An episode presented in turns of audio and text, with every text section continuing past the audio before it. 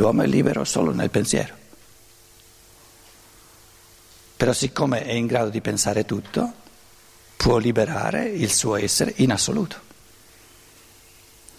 Però il, il, è un compito evolutivo quello di intridere di forze pensanti tutta, tutta la realtà e quindi anche tutto il proprio agire. In altre parole, detto adesso in un modo eh, orientativo che anticipa un po' il contenuto del libro, finché io nel mio volere, nel mio agire, vengo spinto da un istinto di natura, per esempio, prendiamo l'esempio assoluto dell'istinto sessuale che è massimamente forte, di procreazione, non posso parlare di libertà perché vengo determinato da forze ben reali di natura. Nella misura in cui la mia azione, il mio agire è intriso di pensiero, la grande domanda della libertà è quando io agisco per convinzione, sono altrettanto libero o non libero che quando agisco per istinto?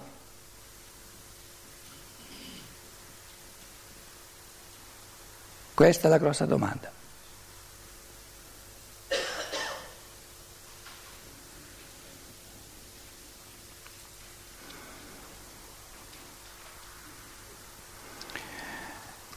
Quando io voglio liberamente qualcosa, sono libero. Però non posso volere liberamente qualcosa che non ho pensato. Per volere liberamente una cosa la devo pensare, devo sapere cosa voglio. E c'è anche l'altra possibilità di venire mosso, di venire cogentemente necessitato da, meccan- da forze di natura che agiscono in me e lì non posso parlare di libertà allo stesso modo in cui io eh, mi sento libero quando a ragion veduta, liberamente perché lo voglio io, compio qualcosa. E l'essere umano è proprio eh, il vivere in questa tensione tra ciò che è di natura in noi e che ci necessita e ciò che è di spirito in noi che è del tutto libero.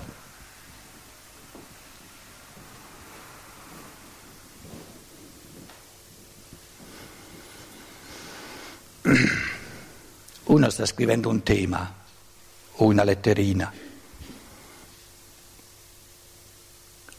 È libero nel decidere quali frasi scrive.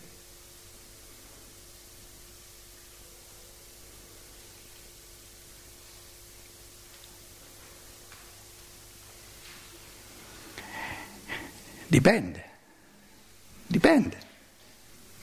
Eh, non si può dire in assoluto. Supponiamo che sia una persona innamorata cotta di un'altra e sta scrivendo una letterina a quest'altra persona. Piena libertà. È libero di dirgli ma va al diavolo. Allora non sarebbe innamorato cotto. C'è un elemento di determinazione.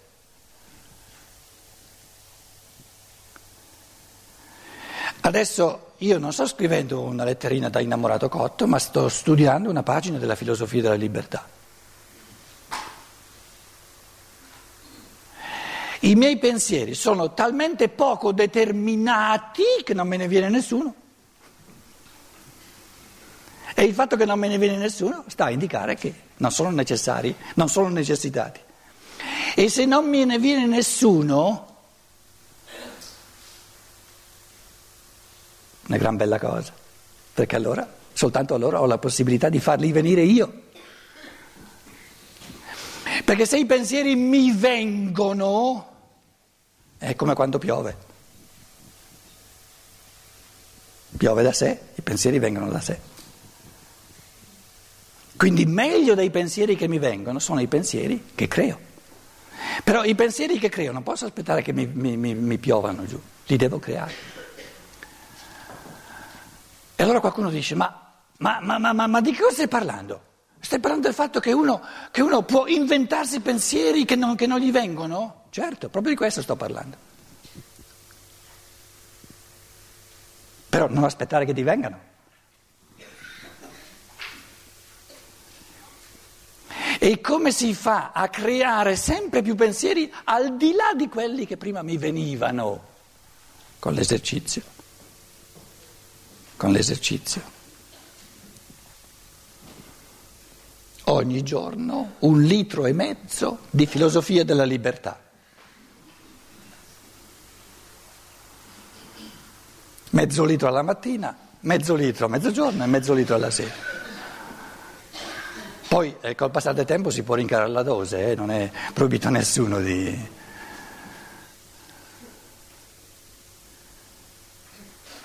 Se qualcuno dicesse ma chi me lo fa fare? Nessuno te lo fa fare. È la cosa più libera che esista. ma se nessuno me lo fa fare no, non lo faccio. se non lo vuoi fare non farlo, però non hai, più, non hai più il diritto a una cosa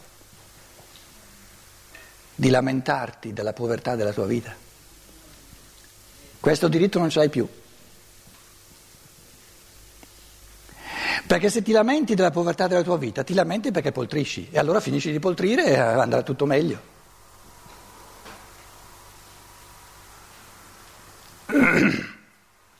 L'aumento pauroso delle depressioni, non soltanto in Germania, eh, penso anche in Italia, sta proprio a indicare che gli esseri umani, nella misura in cui non prendono in mano liberamente le sorti del pensiero, eh, si trovano sempre più poveri e la vita diventa sempre meno soddisfacente.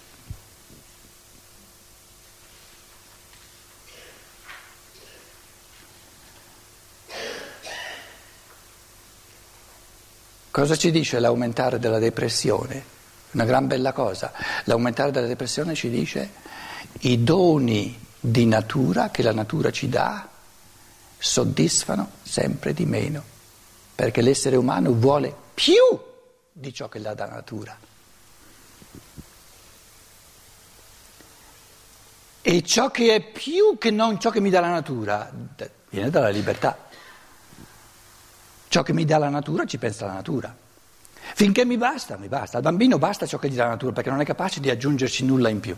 L'adulto è, è, strutturato in un modo tale che ciò che la natura gli dà, anche i doni più belli, anche tutti i soldi di questo mondo, anche tutta la salute di questo mondo, eccetera, eccetera, eccetera, no?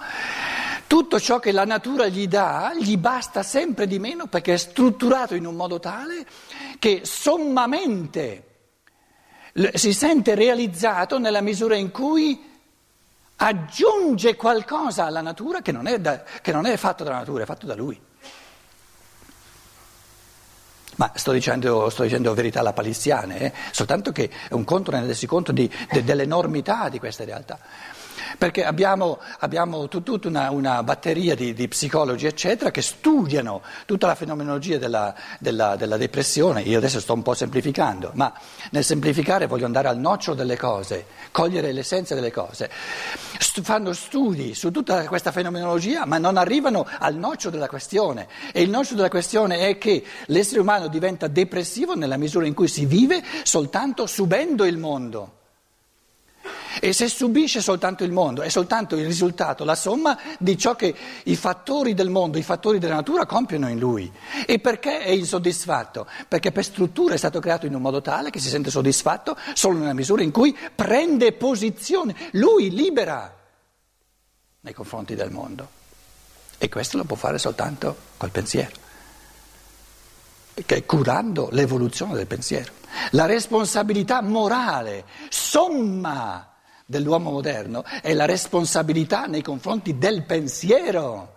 Tutto il resto avviene senza di me.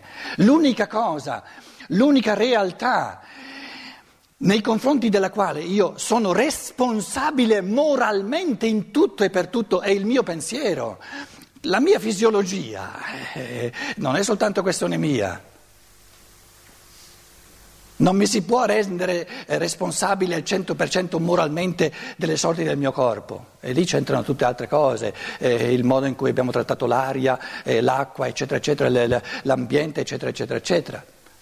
C'è una cosa sola di cui mi si può rendere moralmente responsabile in assoluto, ed è il mio pensiero. Perché lì non ci mette mano nessun altro. E ancora di meno la natura. La natura mi dà le percezioni, non i concetti. Il linguaggio mi dà concetti automatici, però i concetti automatici sono comodismi di pensiero. I, I, concetti automatici del linguaggio sono pillole sonnifere del, per il pensiero. C'è un, eh, l'abbiamo adesso tradotto, ci ho messo mano anch'io parecchio, il libro eh, che è uscito appena adesso, eh, nell'Archiati, mm, edizioni Archiati, eh, si chiama Il pensiero, come l'abbiamo chiamato in italiano, nel, nell'uomo e nel mondo. Sono quattro conferenze, tra l'altro eh, ve lo raccomando tantissimo come un testo che accompagna, non soltanto la, il mio libro Libertà senza frontiere che vi dà una visuale sulla filosofia della libertà.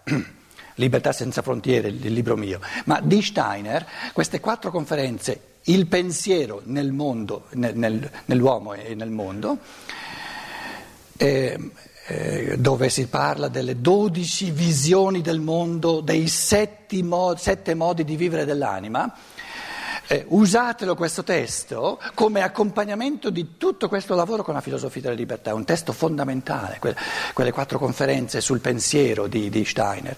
Nella prima conferenza dice l'uomo d'oggi è il primo, il primo, il primo stampo di essere umano senza pensieri.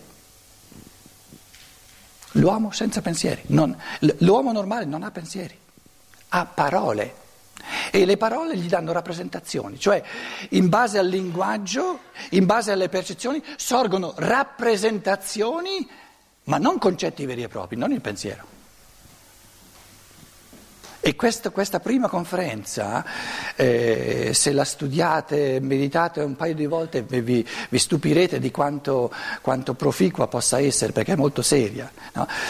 Io ho un po' tergiversato come, cosa mettere come titolo, no? cioè, poi ho scelto l'uomo senza pensieri, tra virgolette, no? Però ci sarebbe un italiano una bella parola apposta, fatta apposta l'uomo spensierato. Però dicevo, e voi mi darete ragione, spensierato rischiava poi di non far cogliere veramente la botta, perché spensierato, sì, è una qualità dell'anima, una qualità dell'anima, invece senza pensiero, proprio senza pensiero, non ha pensieri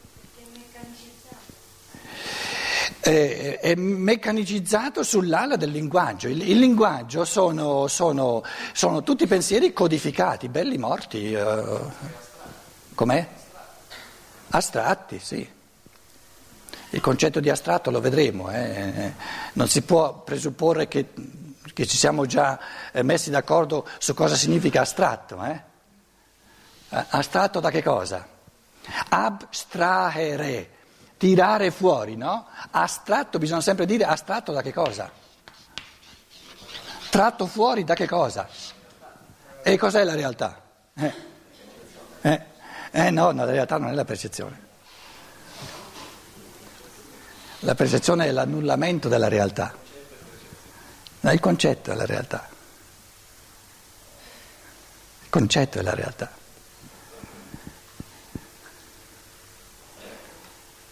Comunque sono cose che faranno parte proprio in tutto e per tutto de, degli esercizi che facciamo.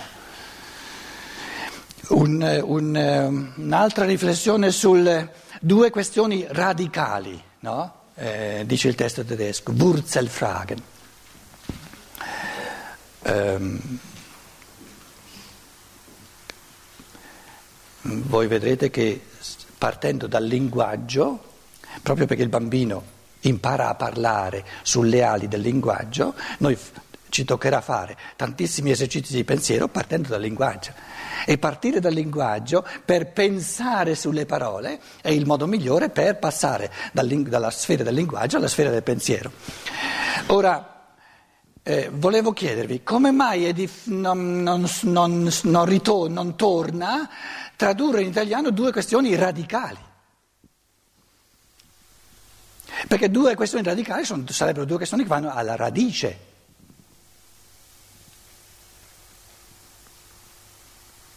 Però noi diciamo due questioni fondamentali. E se uno dice, scrive due questioni radicali, dice no, non è tradotto bene, in italiano non si dice due questioni radicali, due questioni fondamentali. Cosa è successo? Che la stessa parola che si riferisce alla radice in tedesco va benissimo per dire due questioni fondamentali, in italiano non va, zoppica. Cosa è successo? Ve lo spiego psicologicamente, eh? perché il linguaggio, il linguaggio è, è, è un fattore di psicologia.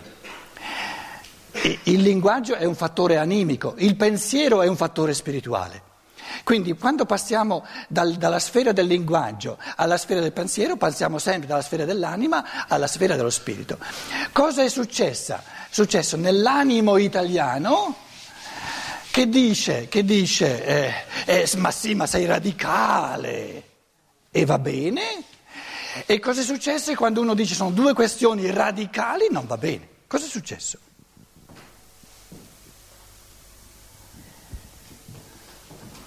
Qui abbiamo la terra, qui abbiamo le radici.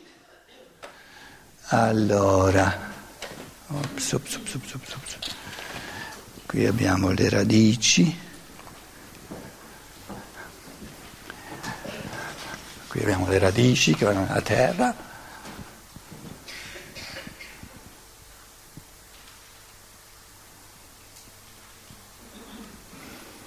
Radicale in italiano significa esagerato. E dai, sei troppo radicale.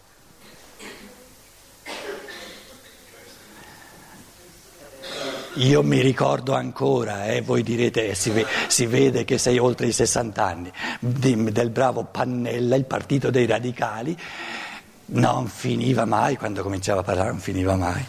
Ve lo ricordate, il Pannella? Ah, c'è ancora? Ah, allora non sono così vecchio. Il Pannella c'è ancora.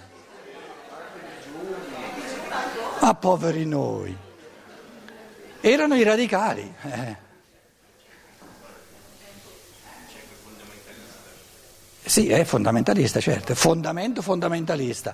Però, però sta attento che, eh, ehm, dunque, quando noi facciamo queste riflessioni, sono importantissime, queste riflessioni che proprio, no, proprio eh, eh, pendolano tra il linguaggio e il pensiero, il lingu- le, le, le parole e i concetti, dobbiamo dalla parte delle parole essere sinceri, eh, eh, eh fondamentalismo noi l'abbiamo recepito dall'America, i fondamentalisti, il fondamentalismo americano, però, però non, è tu, non, è che tu, senti,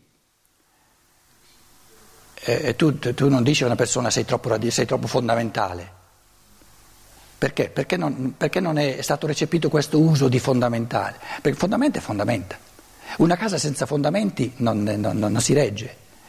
Quindi, essendo il fondamento una cosa così solida, la psiche italiana non è riuscita ad appiccicare al fondamento le stesse diciamo, eh, eh, risvolti d'animo che appiccichiamo alla radice. Ma dai, non essere così radicale. Invece la lingua tedesca e il, il, il popolo tedesco ha un maggior coraggio di radicalità vuole in un modo più micidiale, non dico che sia meglio o peggio, eh, caratterizziamo proprio distinzioni, vuole in un modo più deciso andare alla radice delle cose. E quindi la parola la usa come noi usiamo fondamentale. Invece in italiano non, non suona, non torna, dice due, due questioni radicali. Per il radicale è subito messo in chiave esagerato, è troppo radicale, esagerato.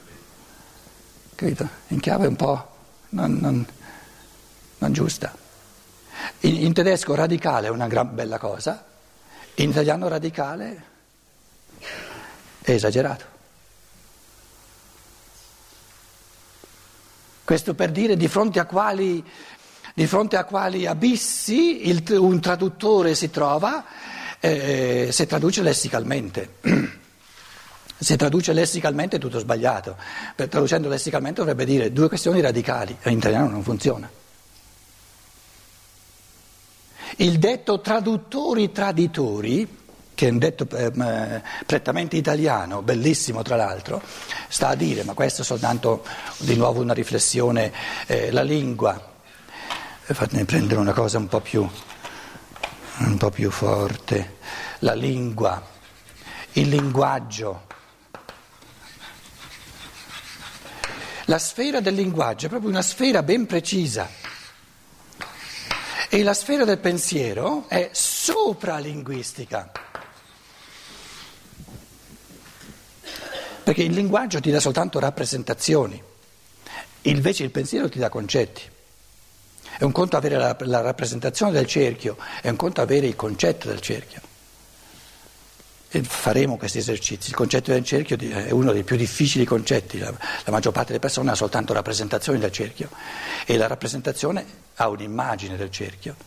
Invece il concetto puro è senza un'immagine. Coglie in chiave di pensiero i tratti fondamentali, essenziali dell'essere cerchio. Cosa è essenziale perché ci sia un cerchio e cosa è accidentale. Essenziale, la, la, la, la, differenza che ha già fatto Aristotele tra ciò che è essenziale e ciò che fa parte dell'essenza. Ciò che fa parte dell'essenza non deve mancare, altrimenti, altrimenti manca l'essere. Invece ciò che è accidentale, quello non fa parte dell'essenza.